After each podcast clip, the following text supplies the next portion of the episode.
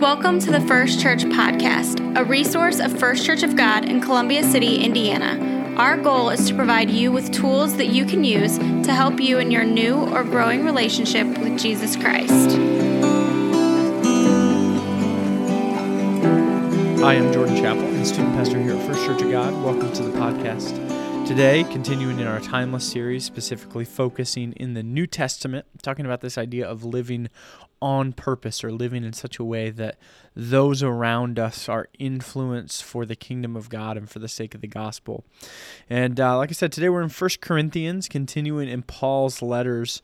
And these letters, again, were written in, in an effort to encourage churches that he either knew of or had a hand in planting and the whole purpose was hey, I'm not with you anymore. I want you to live lives that when others look at you, when others look at your interactions with each other, when others look at your interactions with them, I want them to see a marked difference from those around them.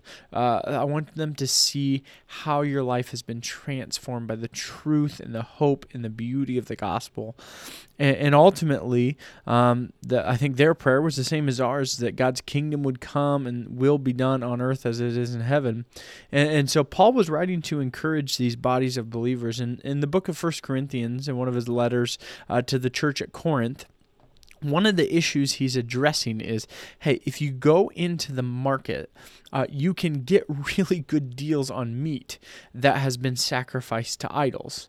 And so Paul is having this conversation with the church who's like, we think that this is probably okay, but we're not quite sure, and we're not quite sure how to handle this because I mean it, did have some interaction with with idols, but at the same time we we believe and we hold to the fact that these idols are nothing more than man-made images, and so there's nothing special about them. But are we allowed to purchase and consume this food that has been sacrificed to the idols? And so Paul gives this big discourse about hey here's here's kind of expectations and here's how I see it. And then he goes in, in verse 23 uh, of chapter 10, uh, 1 Corinthians 10 23. It says, All things are lawful, but not all things are helpful.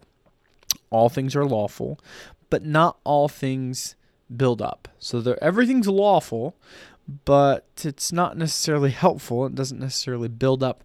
And what Paul is getting at here is really at the root of the issue is okay, in eating this food sacrificed to idols, we'll use their example.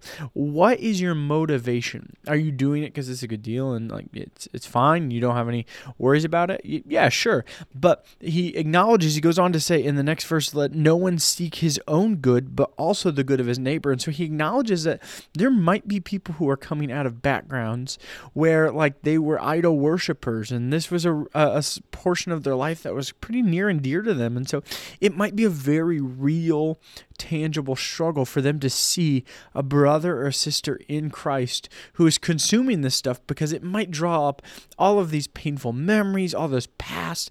And so Paul is saying, hey, we need to be aware of those who are in our gathering, who are in our body, who are around us, who might very well struggle with this issue that we're talking about. And again, here they're talking specifically about sacrificing idols, but it might be a whole myriad of other things.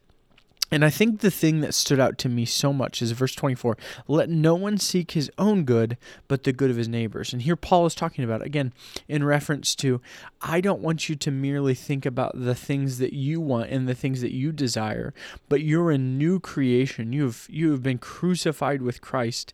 And so I want you to look around at what is best for the body at large. Because I'm going to be honest, there's a lot of times I see in the church where we're operating out of this mode of self selfishness and what's best for me and mine and, and how am I going to establish my kingdom? How am I going to get my point of view across when in reality, in reality, Jesus has called us to lay down our lives. Jesus has called us to, to sacrifice and to love others well and love others above ourselves and, and put ourselves in their shoes. And so, um, our goal in everything that we do in interactions with people is to build up the body of Christ, to build his kingdom. and so when we encounter a situation, I'm, I'm sure many of us today are not going to encounter the situation of trying to decide whether or not we should eat food sacrificed to idols. But when we encounter a situation and we're not quite sure what to do, the question we need to be asking ourselves is what is going to most effectively build up God's people? What is going to encourage them? What's going to challenge them? What's going to equip them? And then we should do that thing. Let us not seek our own interest, but live in the reality of the fact that we belong to a group of people that is uh, uh ancient, it's old. But it's also still so very modern. So we belong to a group of people that exist outside of ourselves. And so we should be seeking other people's interests and not our own because Jesus has called us to lay down our life, to sacrifice our, our desires and our wants and our what we think are rights. Like I have a right to do these things. And Paul is saying here, and I think it's echoed by Jesus in what he's asking of us. He's saying, lay down your rights. You don't have them anymore but we're laying them down for a greater cause because we believe.